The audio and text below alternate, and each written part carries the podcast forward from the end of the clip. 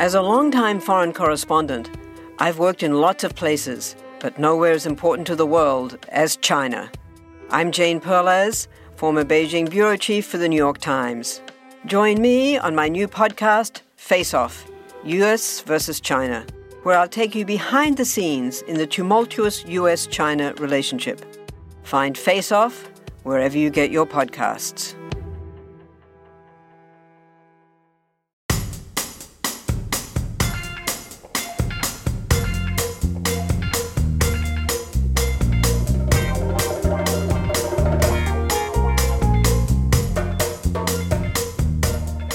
This is another Movies That Made Me Classic episode with your hosts, Josh Olson and Joe Dante.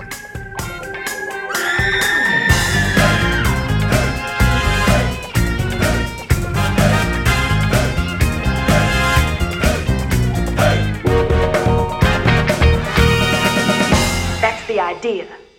This episode of Classic Movies That Made Me is brought to you by it's been two weeks, so we are back with a classic episode of the movies that made me.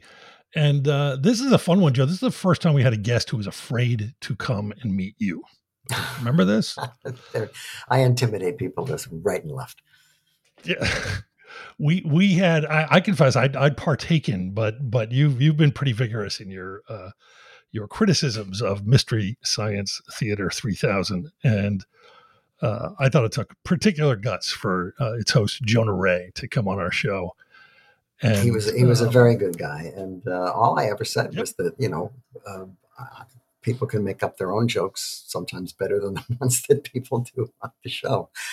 That's true, but yep. Nonetheless, he was being it was it was like coming face to face with a great director who has you know talked smack about your show. I think it was a little intimidating. So I give him major credit just for doing it. Yeah, he was a great guest. He did. uh if you recall, he did five movies you must never talk through, and then five movies that you have to talk through. and I gotta say, we had him on a while back too. There's there's always a thing with with Jonah where like he manages to come up with one or two movies that neither of us have ever heard of, which I think is quite an achievement. So uh, here he is. This is the first appearance of Jonah Ray, and keep in mind he's also in the room with us, which I think takes uh, an extra amount of guts. So.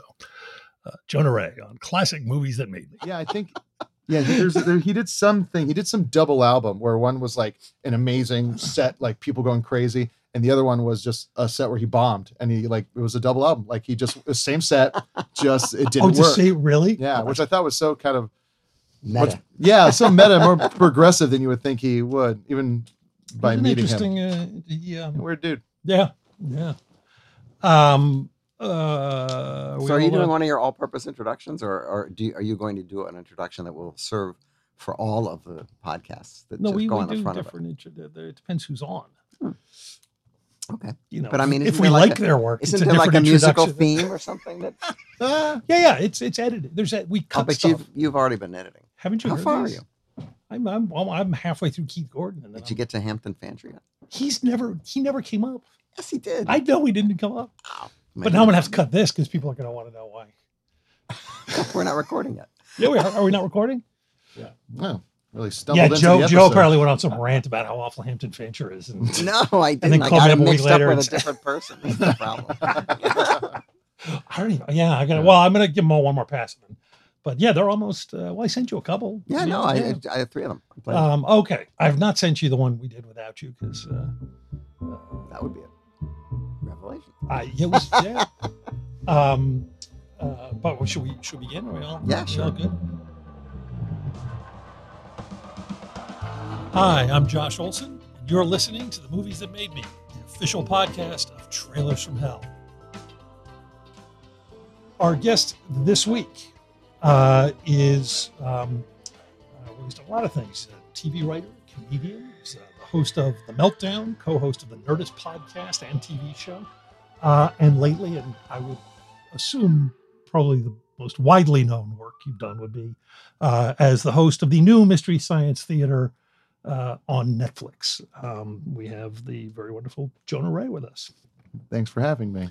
Um, and now we're going to beat him up. Uh, Go for it. no, I, you're obviously you're a, you're a huge movie fan. Yes, of, yes, of course. Which Obsessed. is, I um, uh, would probably explain how you ended up on that show.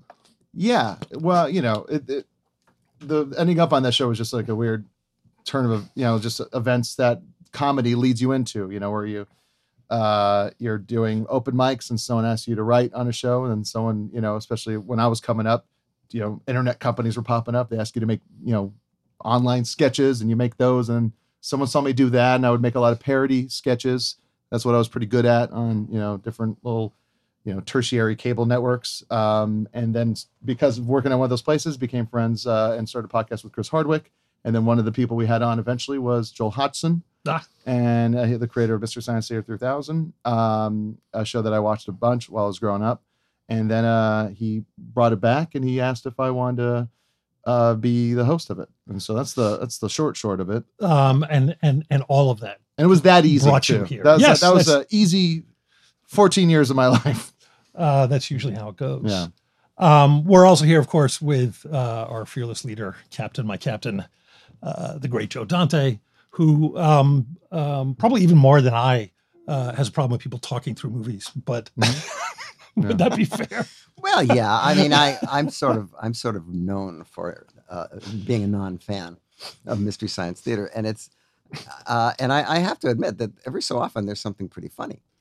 Uh, and uh, I remember wh- my least favorite episode is the one they is This Island Earth, This on Earth, That of was- course. which, which is their the movie, movie. which Yeah. is the, the theatrical movie, and it's because they had a they had a deal with Universal for a while, and they were they so they were doing instead of doing really low rent uh, cheeseball grade C movies, they were getting you know B movies. They were getting well produced movies and you know uh, stuff from the fifties that, that, that the, it was in the Universal Library, and uh, because this picture's in color, uh, they figured well if we can if we're going to make a theatrical movie, we, has, we can't do a black and white one. We have to do a color one, and uh, and so they took this picture, which I, was always one of my favorite pictures when I was a kid, yeah. and they cut like twenty minutes out of it Oh, which is one of their standard ploys. You know, well, it's not can't, can't be funny all the time, uh, and so out it comes. And also the the, the, picture quality on most of the shows uh, on Mystery Science Theater is abysmal. I mean, Wait, that- the, that's your the prints. Well, the prints look terrible. They're all washed out. Uh, Mm-hmm. Some of them are some of them are sixteen, some of them are splicey, some of them are crappy. You know, which I guess is part of the charm. But when this picture was going to be released theatrically, and so here are people watching a terrible print of a picture Oh. theatrically with the same little you know silhouettes on the bottom, right. uh, and and the and those torturous interludes with the puppets. Uh, you know, I mean, really. If you're gonna do the movie, do the movie, but don't don't don't give me this story about the satellite of love. I mean, who gives a flying fuck?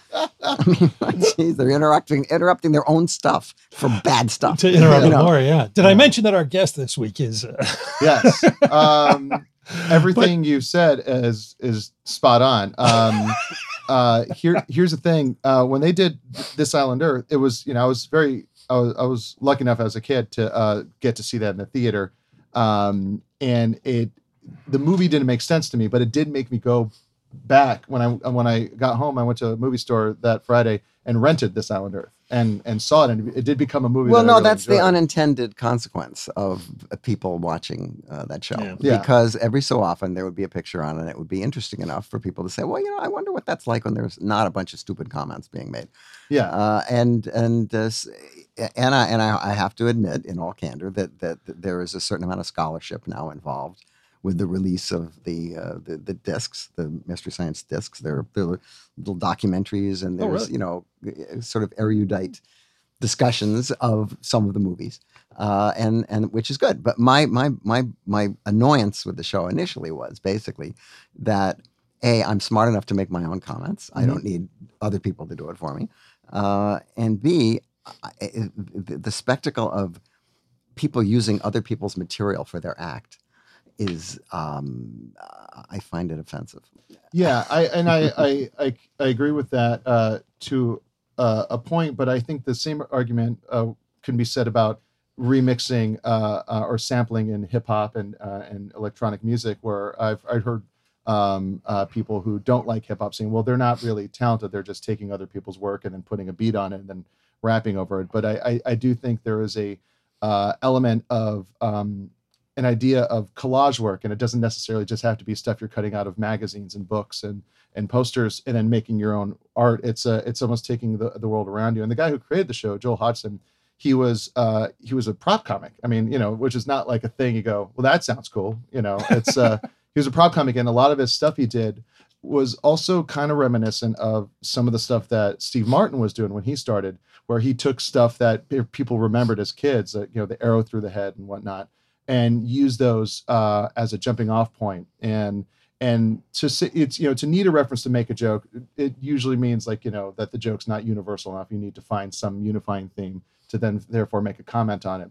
But uh, for me, um, when I was a kid, I was equally obsessed with uh, movies and comedy. And to find a thing like Mystery Science Theater that I got to experience both at the same time uh, Unlike, was say comedy movies. Well, comedy, yeah, yeah. Well, no comedy movies, but like the idea that, and you know, because I would like Funny watch old movies. movies and, and and like make jokes with my friends, but uh, you know, I didn't hang out with my friends all the time, and there was this thing, and I I think that's why uh, a lot of people that really do enjoy Mystery Science Theater are on the uh, I don't, uh, yeah, and I'm grouping myself into this spectrum, you know, like it's like you know, we didn't have a lot of friends growing up, and so there's this idea that you can watch movies with your friends and make fun of it, but you don't really without have- having any friends. Without having any Any friends. and uh, Oh, and no. as as you as you put out this podcast, you'll find that there that same audience is going to be right there with you. Um, and Oh, why do you yeah. think we're having you on, man? We're, uh, yeah. but uh, that's that's a, a big thing where it's uh, and you know knowing now uh, talking to Joel about the process and all those guys who are very funny joke writers uh, and performers um, you know they they start off at public access it's not public access but just a local KTMA in Minneapolis and they just had to use the prints that were there that they would run you know Right. on Saturdays and and Joel truly loves those movies he grew up watching those movies all the time when you hear him talk about a movie we have coming up he's like oh this one man this one I used to watch all the time, every time it was on TV. Like he truly does have a passion for it, and the way he talks about uh, doing the riffs on the movies, um, and I kind of agree with it. I rarely, I like, I rarely like to when I'm writing jokes for the show. I rarely like to degrade. Uh, my favorite kind of jokes are adding um, dialogue that might be uh, like juxtaposed. Like it's like so someone's line, someone has a line, and you add, "Wouldn't be funny if someone said this right afterwards."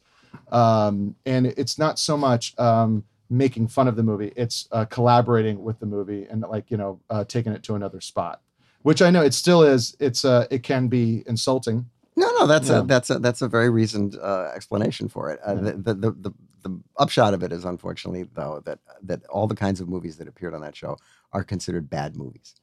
And, Yeah. and as as somebody who knows how hard it is to make any movie, let alone a bad one, and it's even hard to make those, uh, it, just seems so disrespectful to me to, Mhm. to base an entire very successful uh, series over the years on the idea of denigrating things that people would possibly like if they had discovered them for real on their own.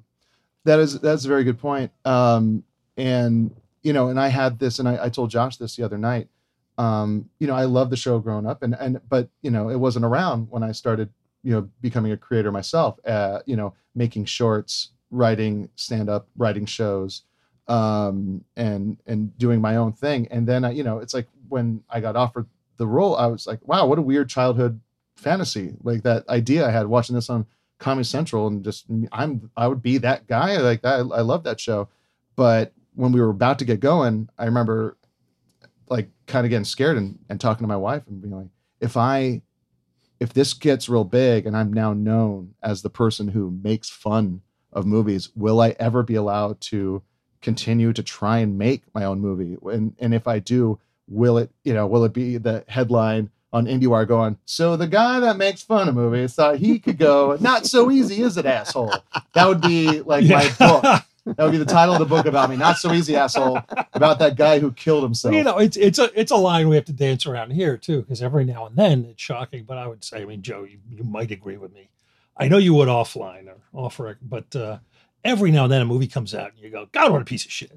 But we don't Hey, look, talk about that There are, here. there are there are there are bad movies, and if, and if there weren't bad movies, I don't think they probably would have started Mystery Science Theater. Yeah. Uh, but the idea that it's a genre movie Right. sort of automatically. oh no, makes no, it I'm just saying that, That- that- we never on this show problem. badmouth current films because we have to work. No, no, this we can't business. because we Yeah. have friends, and Yeah, you know, exactly. there's nothing worse than when you go to your friend's screening and you don't like the movie. What are you going to say? yeah. You know, great color. Yeah, you yeah, know, yeah, yeah. You've done it again. Good I mean- pacing.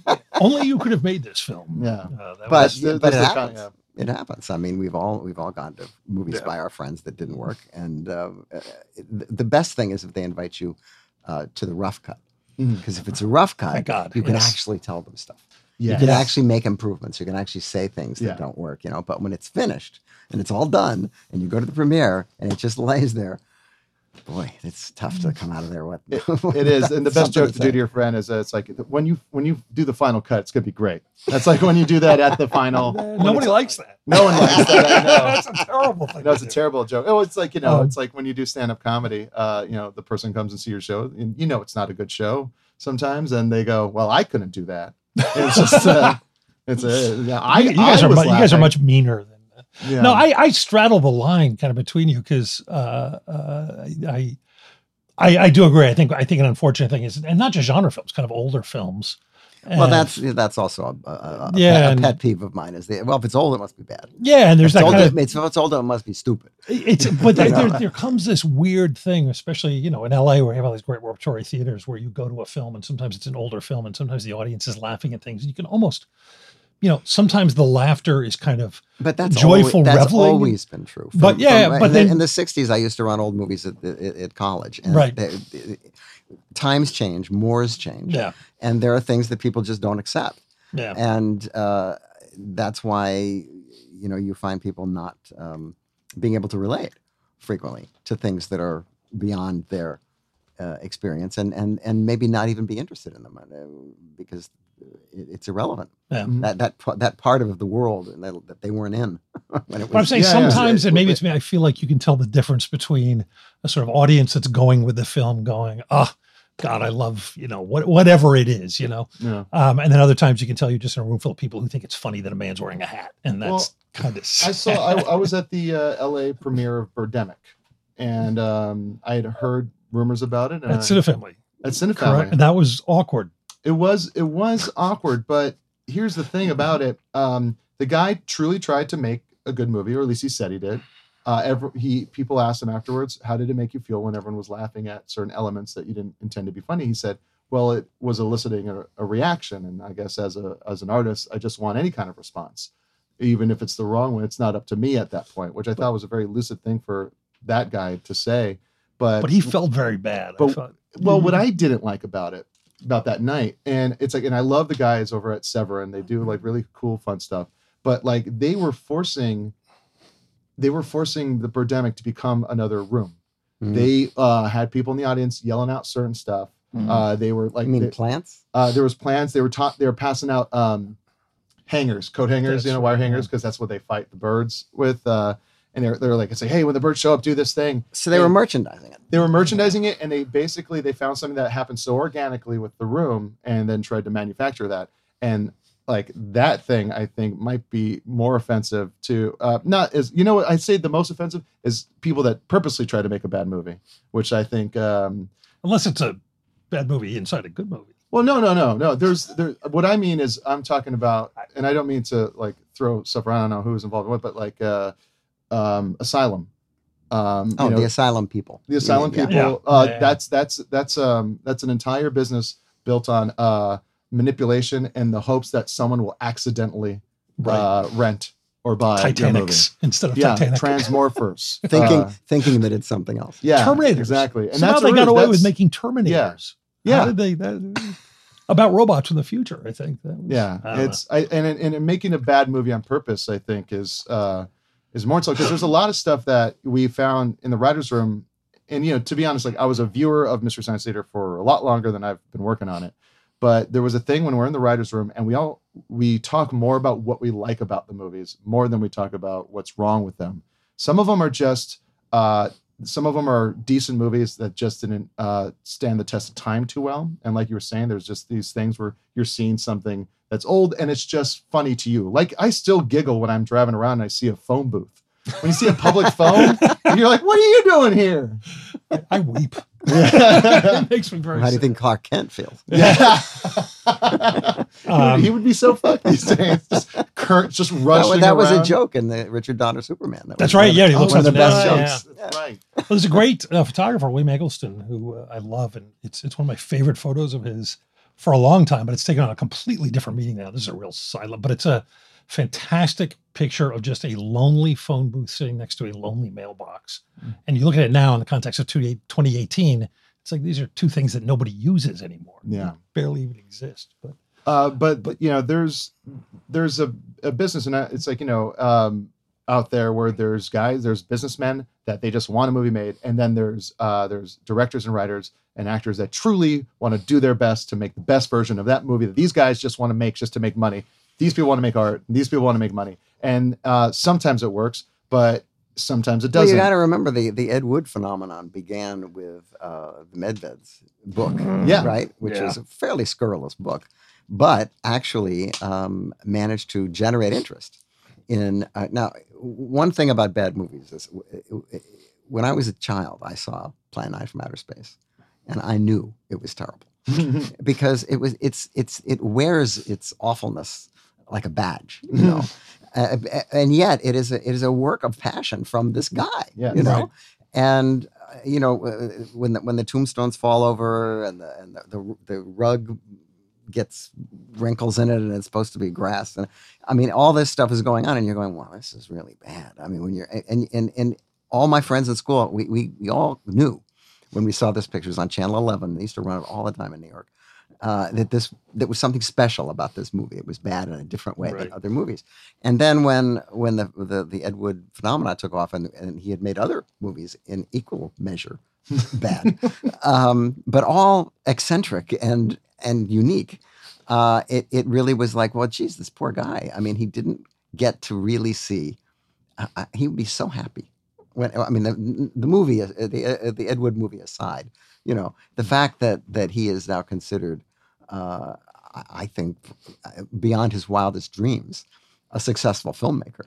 Uh, who died, of course, drunk and Yeah. poverty, and, and you know, wearing who knows what sex clothes and yeah. all that. Um, I mean, that's that's sort of the beginning of of understanding auteurism. Yeah. You know?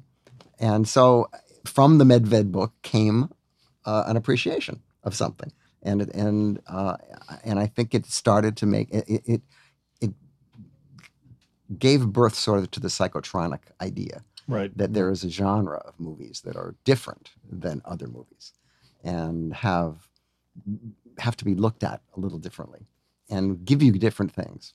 But Yeah, now you're yeah. actually you're making the argument to me that that sort of justifies a little bit more the mystery science theater approach. I mean, I, I Well, yeah, but, I you're, tend but come in that case, side. you're not you're not the work is not speaking for itself. Right. You're speaking for the work. but I, I have found. I mean, um, um, uh, you know, I what was this Joe Don Baker movie? Was it Mitchell? Mitchell. Mitchell. that I got turned on to by Mystery Science Theater, and it's it's.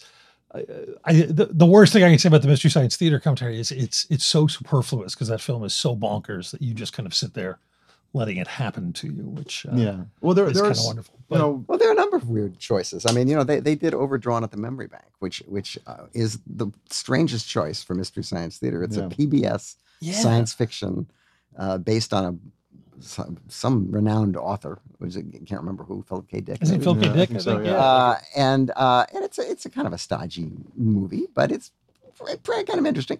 And it's just not a mystery science theater kind of movie. Right. But I think they found themselves sometimes in a situation where this is the package, and you have to pull the stuff out of it, and you got to find something to do. And they, and, you know, they they they they lard it with uh, self help films and educational Right. films and all those other st- silly things, which are hilarious on their own. You know, and talk Yeah. about movies that don't that, that don't stand the test of time. I mean, these Yeah. movies were dated when they were made. Uh, Wow. and they, and and they do a good job with those shorts, but with the features they constantly cut them, which I think is just not fair. Uh, yeah. Uh, and um, uh, you know, it, it's it's an acquired taste, which I think I just never acquired. Well, I, yeah, I'm, I'm mostly yeah. with it. I, I the, the last thing I'll say in in I don't know, sort of in straddling defense, I guess, is whenever I get uh, really upset about people, you know, kind of talking through movies. And again, I think my first trailers from Hell Commentary was on the Apple, which I am positive the first time I saw in a theater, I could not keep my mouth shut. 'cause How the hell can you? What are you looking at? But um, I remember going to the uh, premiere slash casting crew, crew screening of my first movie, uh, On the Border, um, starring Casper Van Dien, Mhm. and um, being scolded afterwards by some friends I went with because uh, uh, you're not you're not supposed to um, talk back abusively to movies you've written. Apparently, I that's, that's pretty wonderful. Live director's commentary. yeah, well, writer, writer. Yeah, Um, commentary. uh, They don't do writers commentary. Yeah, they yeah, don't. they don't. Yeah, exactly, It would, it would every every line would start with, "Well, what I wrote was Well, I meant to say what I here thought was going to happen." Oh well, I'm out of. I'll keep this. Yeah. But I just This Patty supposed to Jenkins today on Twitter. Uh, I guess she's just seen Ready Player One, and she goes, "It's amazing." And for someone who doesn't know anything about video gaming, how did Steven Spielberg know so much about that world and the characters and the everything? You're like, oh, maybe Patty, maybe. I'm just thinking here, but maybe someone else wrote it. I don't know. Crazy idea.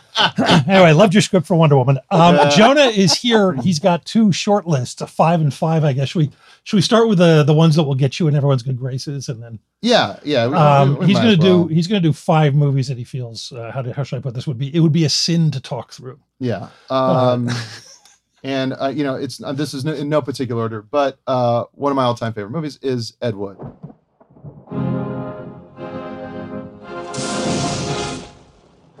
Tim Burton, director of Batman, Beetlejuice, and Edward Scissorhands, now takes you to a completely different world. The true story of a Hollywood legend, Ed Wood. And action. He made movies like no one else. Want to keep moving.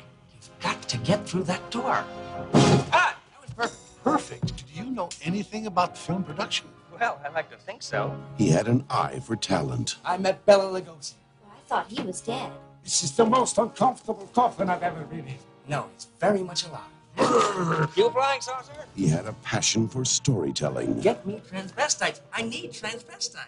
Uh, it's uh, for me to like see a movie that, you know, as keep in mind, I was 12 when it came out, and it really, as a person who wanted to make movies, as as want, wanted to be in Hollywood, and was also at the same time I was becoming obsessed with punk rock and the do-it-yourself attitude, and to see that it was, um, and with punk rock and being in bands, it's like it was our friends and we were doing it together, and that's truly what like Ed showed me is that it's like you can just just do it. And the doing it is is really important because that's the fun stuff and that's the stuff you get to if you get into a situation where you're making stuff with your friends it almost doesn't matter. Like it's like it does in the long run of a career but like at that at those moments it's just so much fun because you can work with so many terrible people.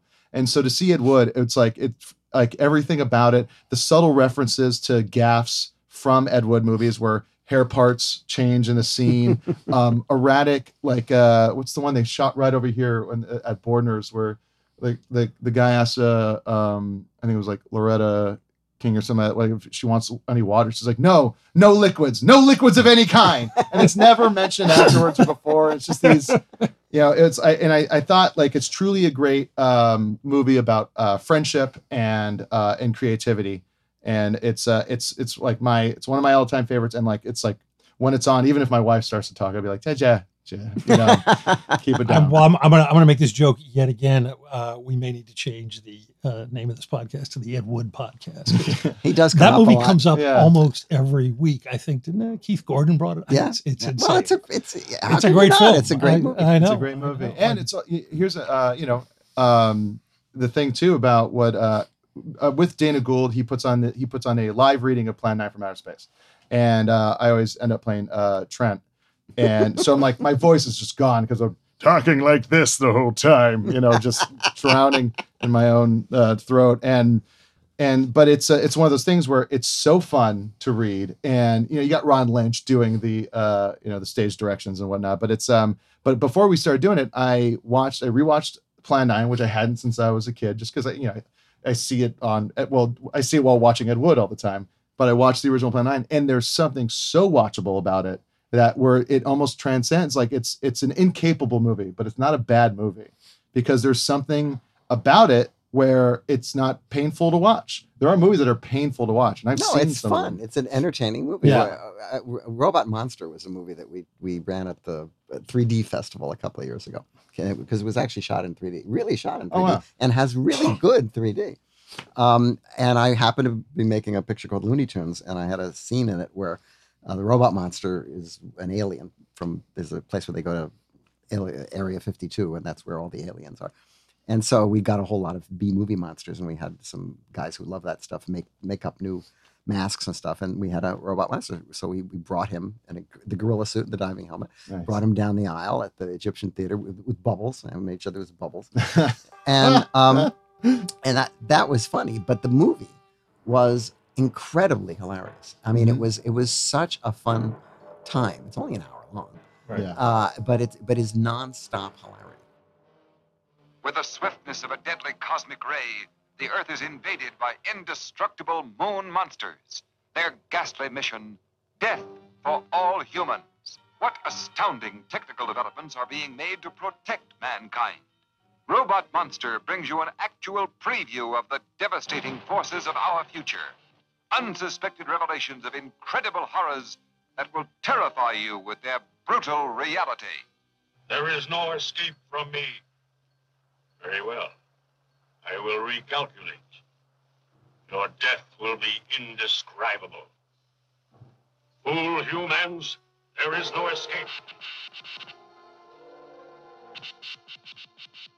and uh, the director's son, Phil Tucker's son, was there, and he said that his father would have been thrilled Oh, wow. to be there to see his picture get that kind of reaction, even Yeah. though it was obviously reaction because it's, but it's just so absurd. I mean, Right. it's not that it's badly made. It's it's just this is what this is what we got. We got a gorilla suit, we got a diving helmet, and he's supposed to be a robot. Yeah.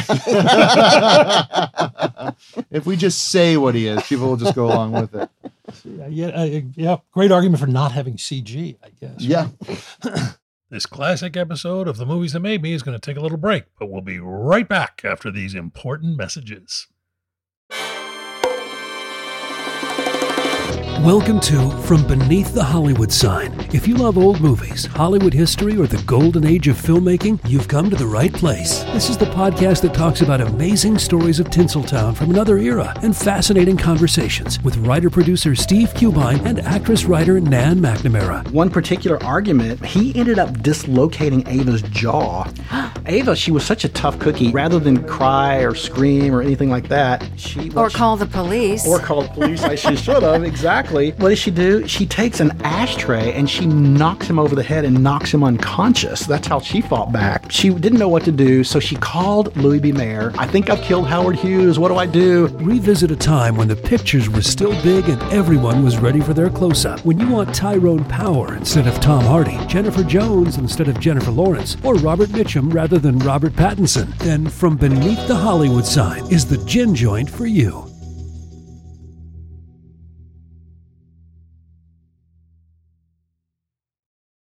Uh, so um, another movie that uh, it just because it, it means a lot to me, and it does now uh, uh, even more so since I got really into it. Uh, but it, the movie Beginners, uh, which is like um, I think it's such a it's it's it's such a great story, and uh, having my dad pass away last year, it like I revisited it um, uh, because I wanted to you know almost emotionally cut myself even more.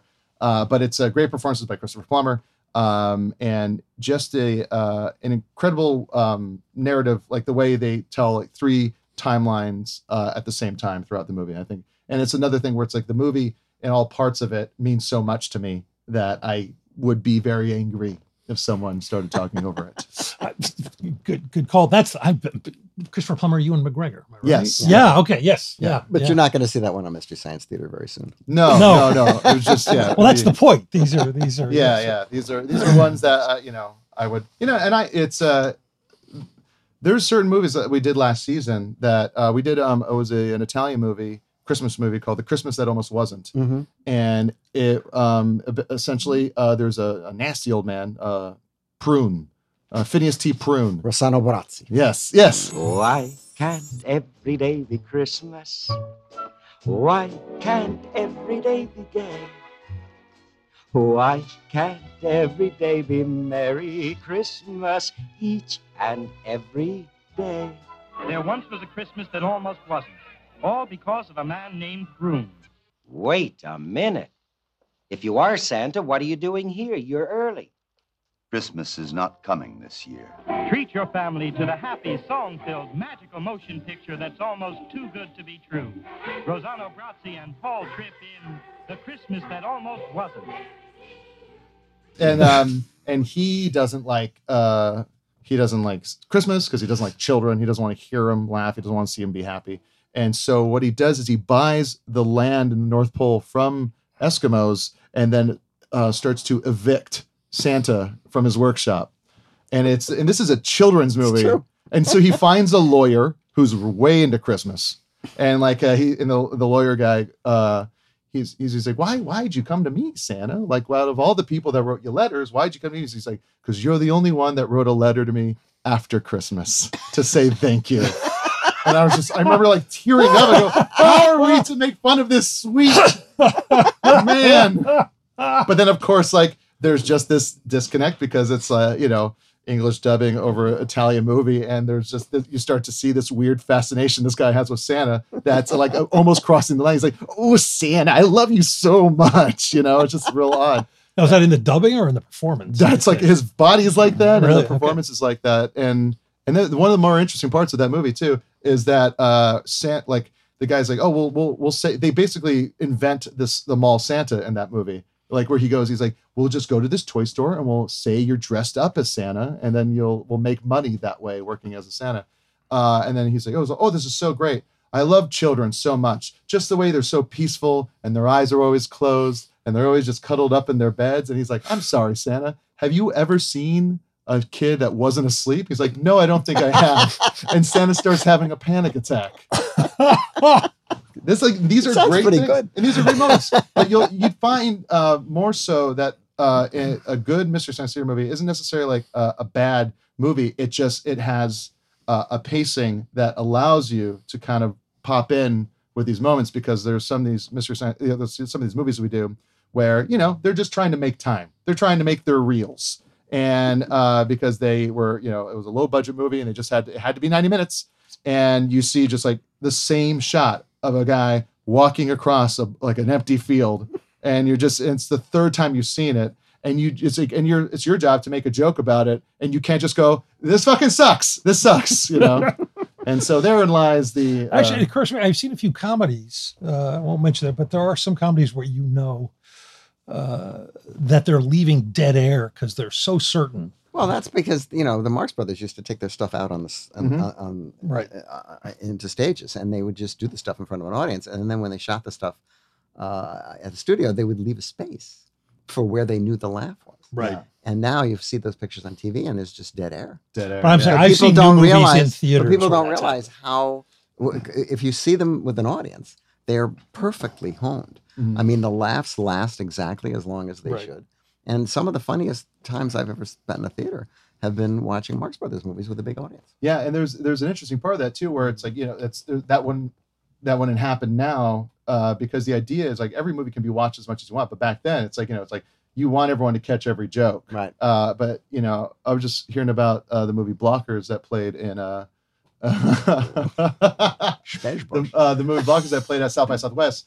Apparently, just like like uh, uh, people were just like the people who made the movie were starting to get upset because so many jokes were being lost from the laughs. It's never a bad thing. It's never a bad thing, and it makes bad and But like some of that's my why you favorite have a preview so that you can you can Yes. jock around, you know, with it and, Yeah. and make sure that people will get that joke. Exactly. Um, and Shawshank Redemption is a movie Oh, yeah. that I don't think is uh, really, yeah, nothing really to say there. Uh, as far- like you know, Is it like the, the most beloved movie on IMDb? Oh, or is it really? It I is. so, I think it is yeah. one of the most popular movies. Yeah. yeah, Yeah.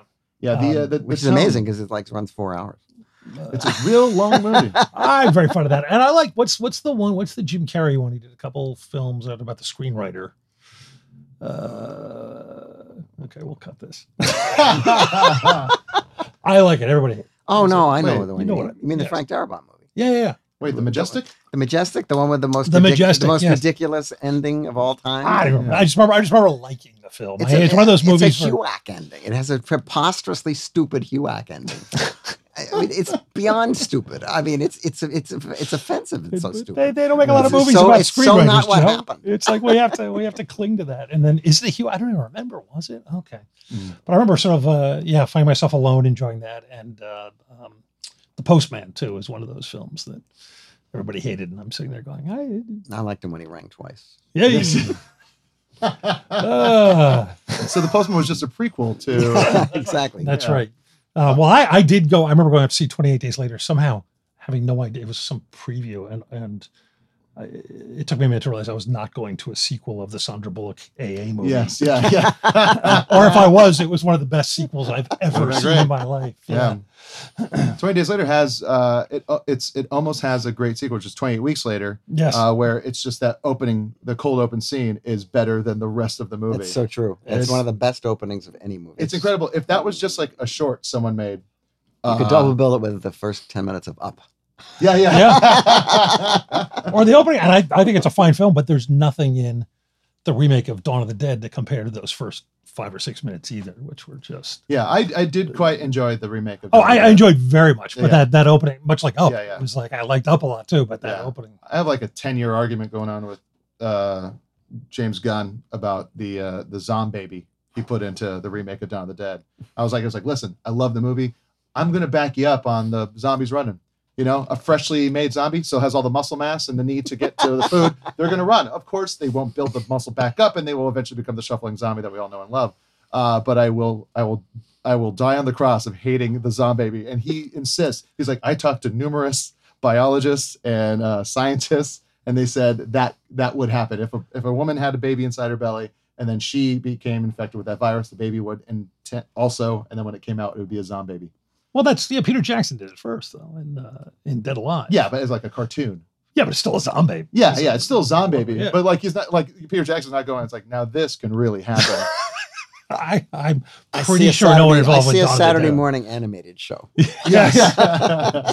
I'm I'm a big fan of all zombie zombies. Yes. Um, uh, and this is this is actually uh, this happened to me. I was watching this movie at the New Bev, and someone behind me started, you know, like leaning into a couple. First, it was kind of quiet, and then said something out loud, and I had to snap back and say, I was like, I was like, please don't talk over this movie. And it was uh, Mask of the Red Death. Oh, Yeah. Ah. And, and that was one where it's like, it was like, and I'm not confrontational. And it really like, I was for about 50 minutes, I was looking for an open, another seat to just like move away so I didn't have to deal with it. And then it just like that nerd rage where just like a, I was like, would you shut the fuck up? Like it just turned and like, and I've never, I'm not, I'm not, I, have never heard guy. it described so accurately. Nerd rage. Nerd Yeah. rage, yes. I, I this did not happen. This happened previous to you uh, hosting the show. What, doing- Correct. This this This thing, yeah, this happened. Yeah, this was, oof, it was, I don't know, like five years ago or something. because I, I love the version where you know the person behind you now recognizes. I mean, there's a Oh, certain man. irony in.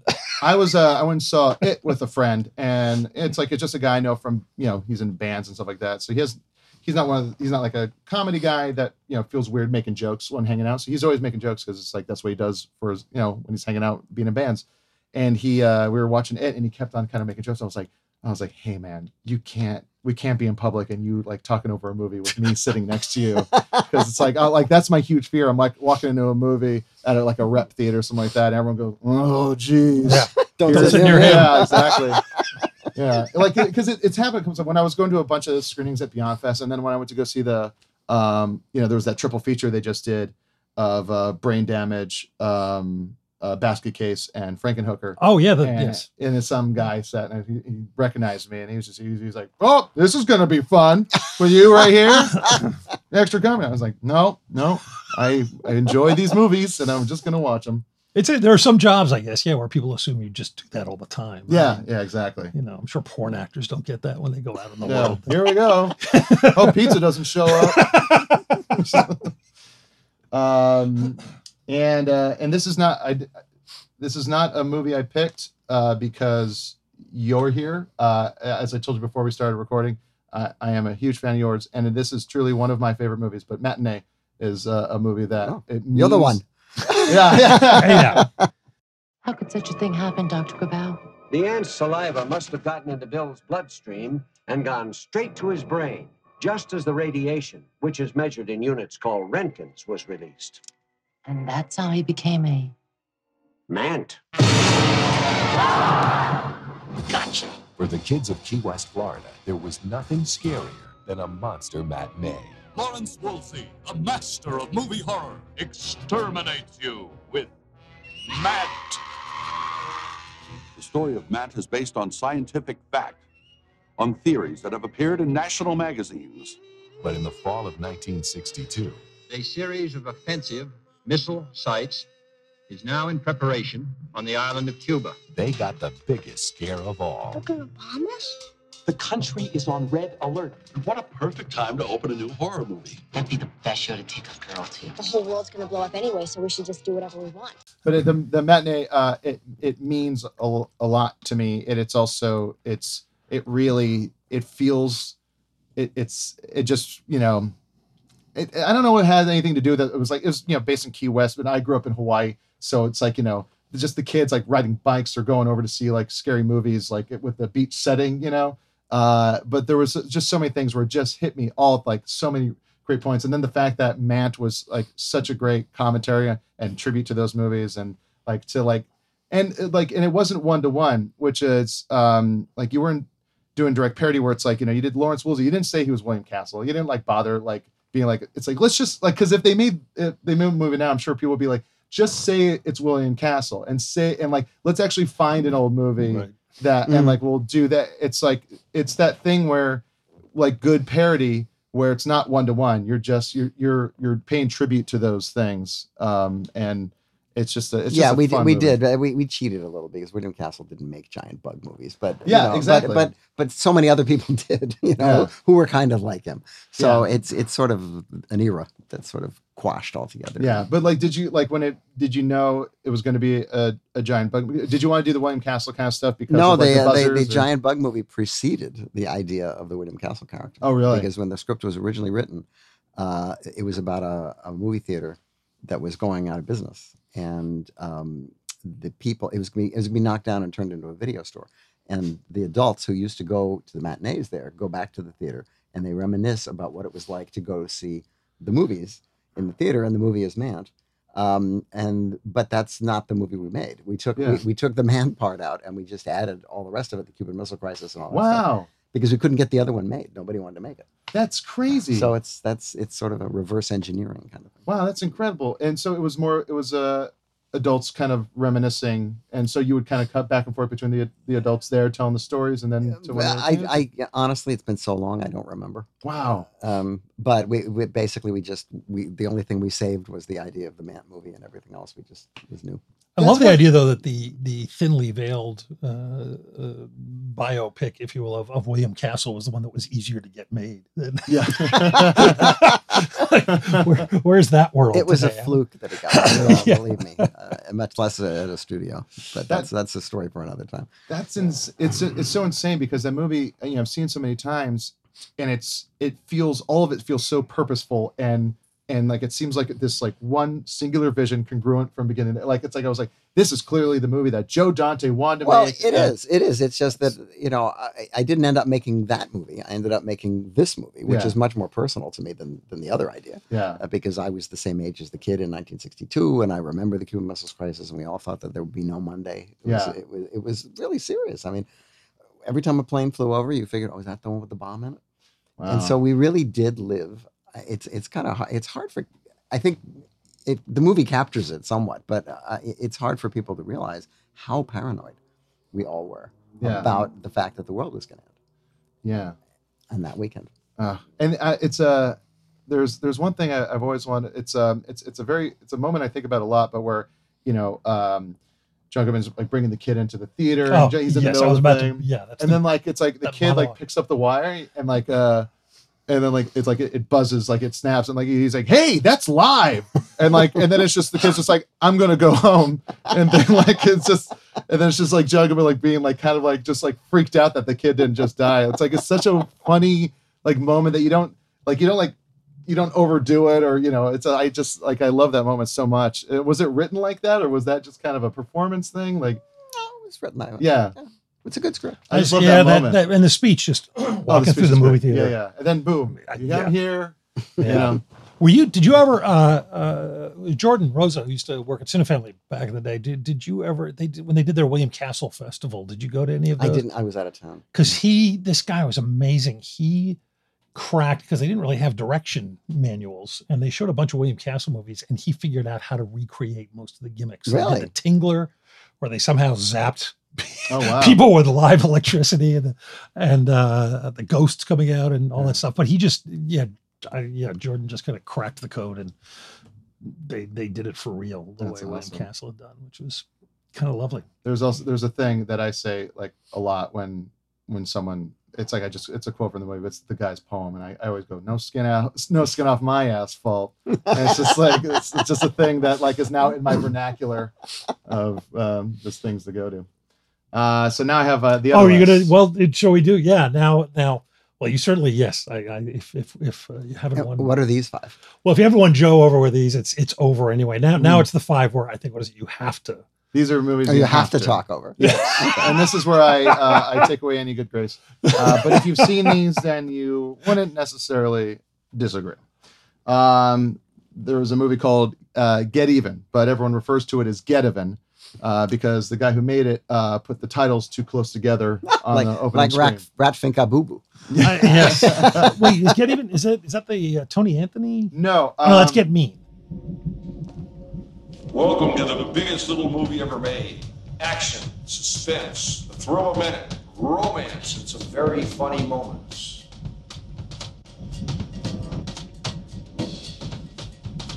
We get some dope. We'll get 'em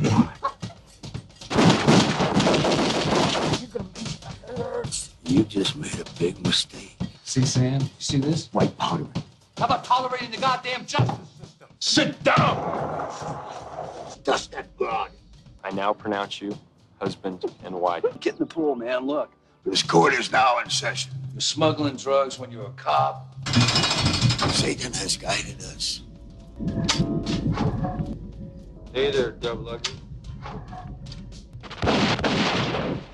Will courage overcome corruption? Get Even, starring John Dehart, Pamela Bryant, William Smith, Wayne Hauser, and Elaine Young.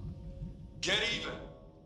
the Get Even uh, or Get Even, as Get uh, I think the Everything Is Terrible people uh, are the ones that found it, um, played it at Cinefamily, and it's um, it's this guy uh, John DeHart who is a trial attorney in Los Angeles. He used to have a billboard up. I remember right off the 101 for a long time, and uh, he uh, wrote, directed, starred, uh, made two different songs uh, in it, uh, produced it, funded it, and it's um, it's one of those it's one of those movies that's just like oh, this is a real weird vanity project for this guy that has all this extra money.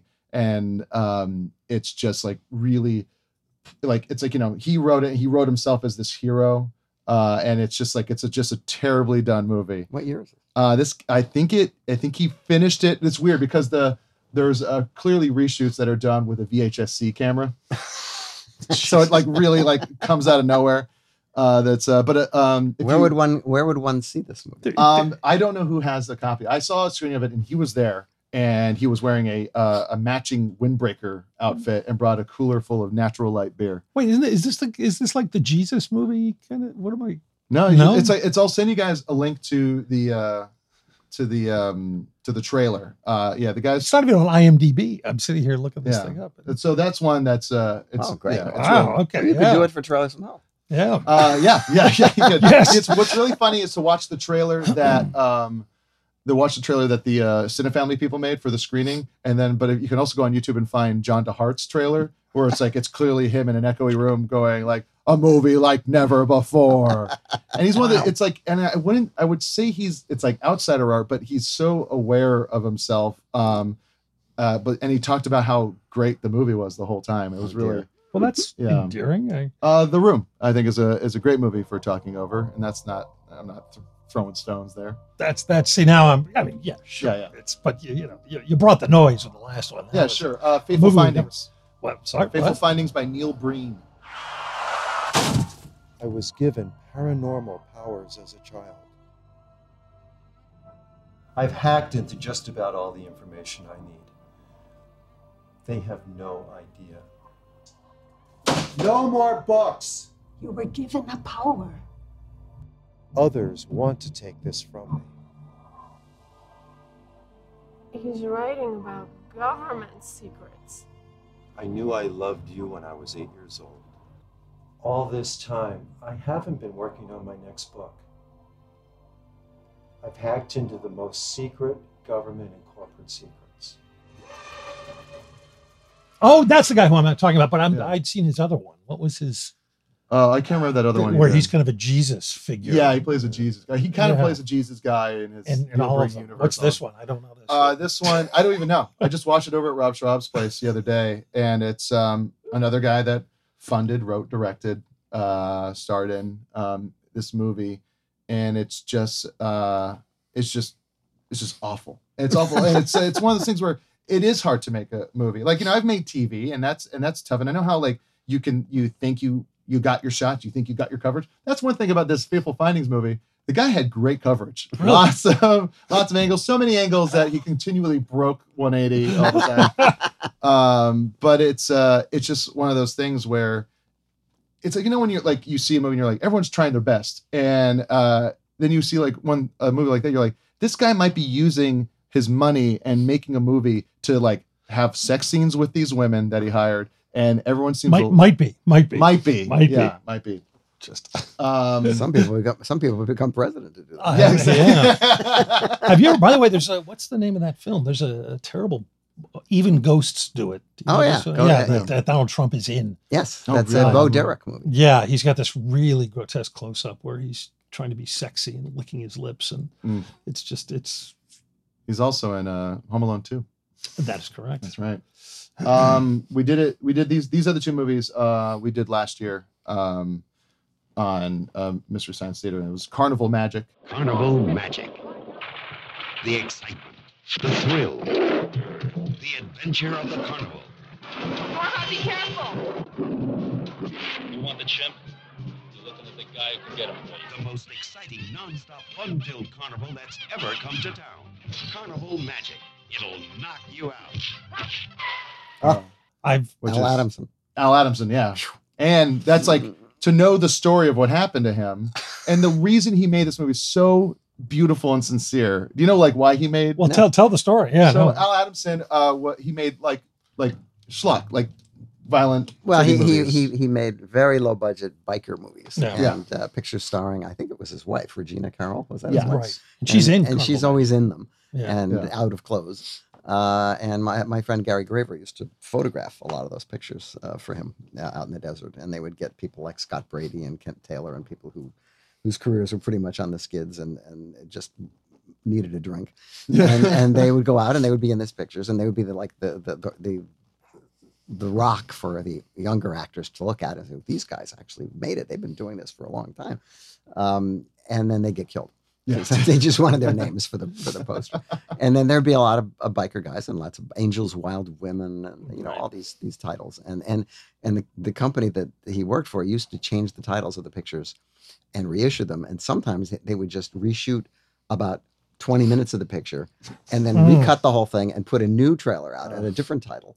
And there was one picture that became uh, I, I, I, one of the titles is Blood of Ghastly Horror. The other is Fiend with the Electronic Brain.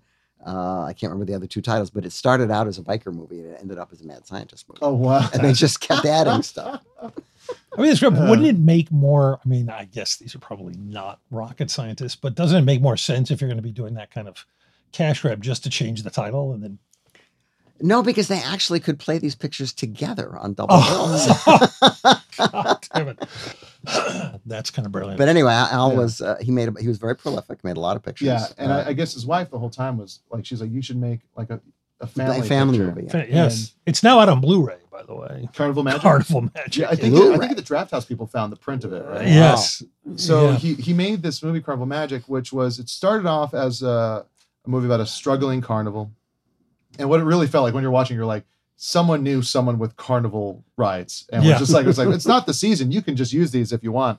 And there was a uh, there was a guy that has a magic act with a uh, a chimp. Um, it's got to be a chimp. You can't make one Mhm. picture like this without a yeah, chimp. and, and believe me, there is a chase scene with the chimp where he steals a car, Mhm. and uh, there's a They, cops. and they stole it music. later for Speed Racer. yeah, yeah. And it talks, but it well, no, that here's the here's the sort thing. of, right, The guy's able to communicate mentally with animals. theoretically. Um, and um, apparently, it's a, we we found an interview with the the girl who played uh, the girl the the daughter in it, and she said, "Oh, that was never part of what we shot. They Oh, added in that stuff Yeah. with ADR afterwards. Yeah. So it's like every time you hear it's like someone going." The, eh, like the chimp can talk, you realize it's never on camera, Yeah. and they and then the voice they you can barely understand what the chimp is saying. So not only can this guy communicate with animals through his mind, there's also a talking chimp, which kind of negates. Well, it's his- bizarre. It's bizarre. There's crowd scenes where they're performing, and he's doing where he's doing things where you know the chimp's talking and stuff, and the audience is behaving the way you would if you were watching a reasonably well trained chimpanzee. Yes. they're not. They're not going. Holy shit, he's talking. Yeah, It's- exactly. It's, so They're like, clearly "Oh, dubbed. fine. Yeah, That's like oh, that's cool. The chimp's talking. I hope it doesn't tear my genitals off. um, and it's it's pretty gas. But how did he end up making? so uh so like it's like he made that and it's like it's it's a family movie but he couldn't help but there's so much dark stuff in it where it's like one guy is an alcoholic and there's a guy that wants to vivisect the the thing it's like Mhm. uh, there's a the, like the drunk tiger wrangler wrangler guy like it's like beats up like his girlfriend and like there's the the jokes that we put in in the in in the commentary were just like when something like that would happen we would all just go family movie for kids um That- I, I've seen that film. You you yeah Yeah. You have to do something during it. Yeah, So- exactly. And then uh, and then so um and then so Al Adamson, um, his wife I think died shortly after they And did. she's in it, right? She's the blonde. I believe so, or it might be her- someone. or maybe it's his girlfriend. Actually, you know what? I think I remember his wife. His wife wanted to make a family movie. I think his wife died, so he's like, "Now's the time in honor of her," and that's the movie he made to honor his wife. And then he uh, was found uh, dead, um, buried underneath a jacuzzi, uh, cemented in, I That's believe. right. Um, By his contractor. by his contractor who was living at the house. And that's the story. And like it's like knowing that story and not being able to make any references to it. Like we there were certain rules. We'd get movies and sometimes now, why couldn't you make any references? it was just because it's like a lot of kids watch uh, Ah. Mystery Science Theater and uh, Joel's, you know, he's very family minded. So he's just like, he's like, yeah, let's not, Hmm. let's not bring it up. And, you know, and then there was, uh, if, if, uh, Kind of a hard thing to dance around, though. Isn't it? it is. And so it's just like, it was, it, it sucked because it was like in the restroom, some of the best jokes were referencing that. Um, and yeah, and we, we, we just couldn't, but yeah, it's a real weird demise to, for that Al Adamson, which is, uh, I think the joke he made about Al, Al Adamson is the name a director uses when it, when Alan Smithee is taken. Or when Alan Smithee doesn't want to use his When own Smith- name. yes, yeah, he yeah. uses Al Adamson. They can't actually can't use Alan Smith. And now. Alan Smithee's done Well, that. they What's had the to- new name? They had to get rid of it because too many people caught Everybody on. knows. But why I Yeah, always yeah. forget what, what is the new? new There, I, don't 10 think, I don't think there was one. I think there. I thought there was a. I thought they came up with a new one about it. Someone should try and find the best Alan Smithee movie. Well, there was Oh, a. uh, well, De- uh, Death of a Gunfighter is the best Alan Smithee movie. oh, that was Siegel, right? Yeah, because of Don Siegel Yeah. and Robert Totten. I think uh, Richard Widmark got Robert Totten fired and brought in Don Siegel, and then neither of them wanted the credit. But it's actually a pretty Um, good movie. Oh, wow. There, there was a. Uh, I think I mentioned it here before, uh, many years ago. Um, at Annenberg at Penn, they did an Alan Smithee retrospective. Oh, that's a- funny. It was an attempt to do a serious, uh, uh, you know, kind of uh, university level kind of exploration of his films. And some woman came and, and did her doctoral thesis. I, I'm not sure if Isn't I that, make kind of, isn't that kind of pointless since Well- they're not all made by different people? Yeah. Well, no, but the whole, but that's the the point was. Uh, I should probably not say this with a great director in the room, but the point was that that, that she found links and recurring themes in the work of Alan Smithee and laid this thing out. And they invited Andrew Sarris because the whole thing was basically just a piss take of the auteur theory. Oh. Yeah. and and Andrew Sarris apparently acknowledged that it was pretty great and that clearly clearly Alan Smithy did have a guiding unified. I think like you a- a larger- Pauline Kael wouldn't have come. That's right. I think a, a larger bit with that would be funny if it's like, you know, they got someone to play the role of Alan Smithee Yeah. and then have him try and talk about all of his Yeah. films. And, you know, that's the grander bit, I guess. Yeah. What they did, which was more sincere than my idea. um, and then uh, my last one is Cry Wilderness, uh, which is about a, it came out in the same time where, you know, E.T. came out and Mac and Me came out, was always a boy and some kind of beast or monster. And this is about a boy who befriends Bigfoot. Um, Oh, uh, he befriends Bigfoot, and uh, the Bigfoot is obsessed with rock and roll and Coca Cola. And there's just so many terrible racist jokes to about Native Americans in it, like throughout it.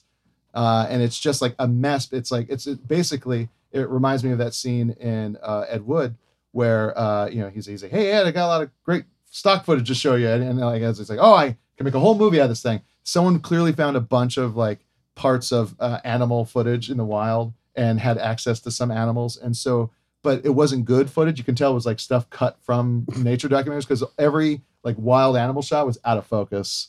and and and then just like and there would be a Bengal tiger, but it's supposed to take place in like in the Colorado Rockies, and you're like, why is there a Bengal tiger hanging out with Bigfoot in this thing? And then also they didn't get they didn't bother getting any hands for the Bigfoot costume. Oh, And so, he's got creepy human hands. just creepy human hands Oh. his Bigfoot costume.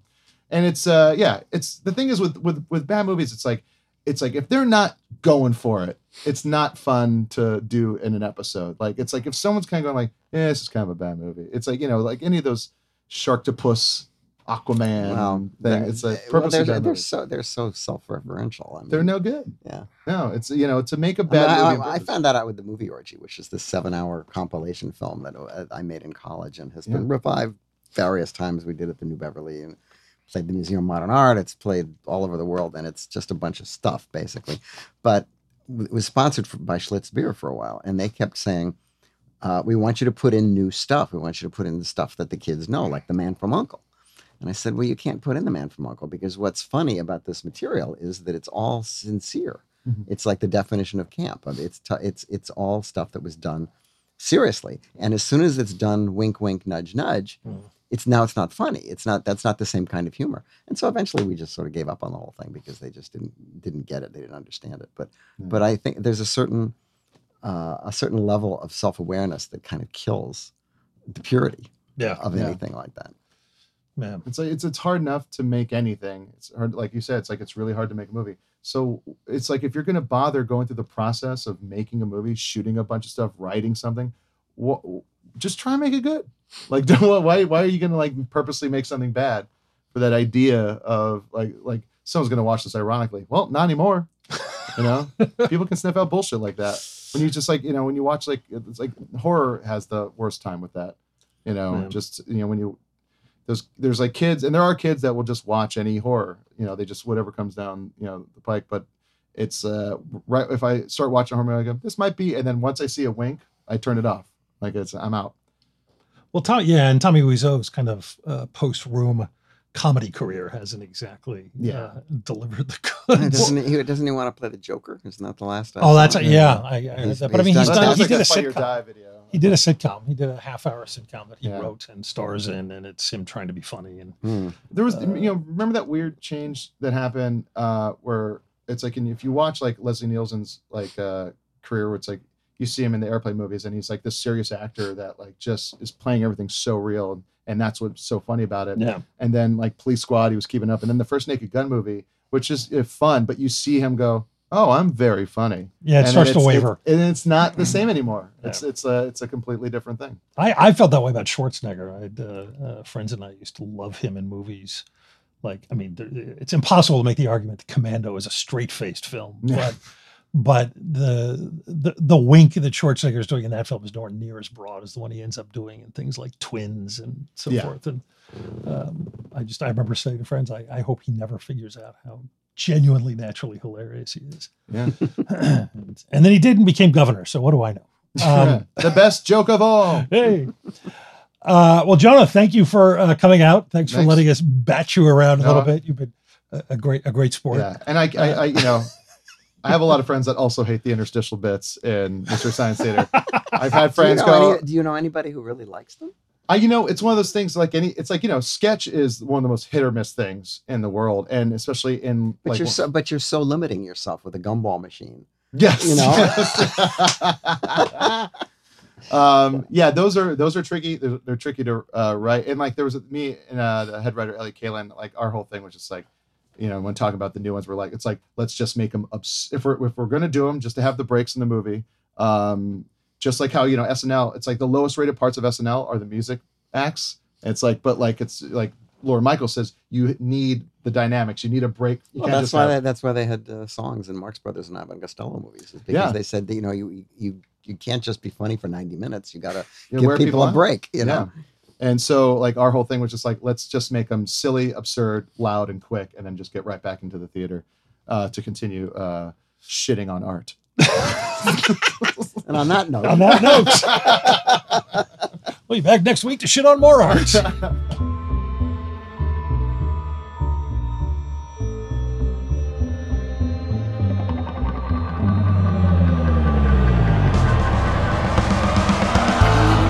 The Movies That Made Me is the official podcast of Trailers from Hell, the best damn movie website there is. Our engineer is the composer Don Barrett, who also transmogrified, produced, and created our theme song. We are proud to be part of the Airwave Media Podcast Network. Learn more at airwavemedia.com.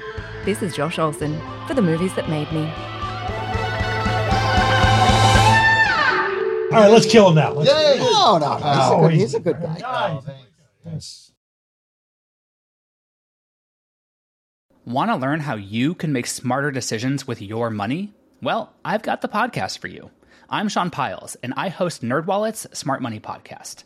Our show features our team of nerds, personal finance experts in credit cards, banking, investing, and more.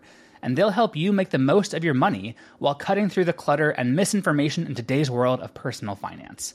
You'll get clarity on strategies to help you build your wealth, invest wisely, shop for financial products, and plan for major life events. Listen to NerdWallet's Smart Money Podcast wherever you get your podcasts.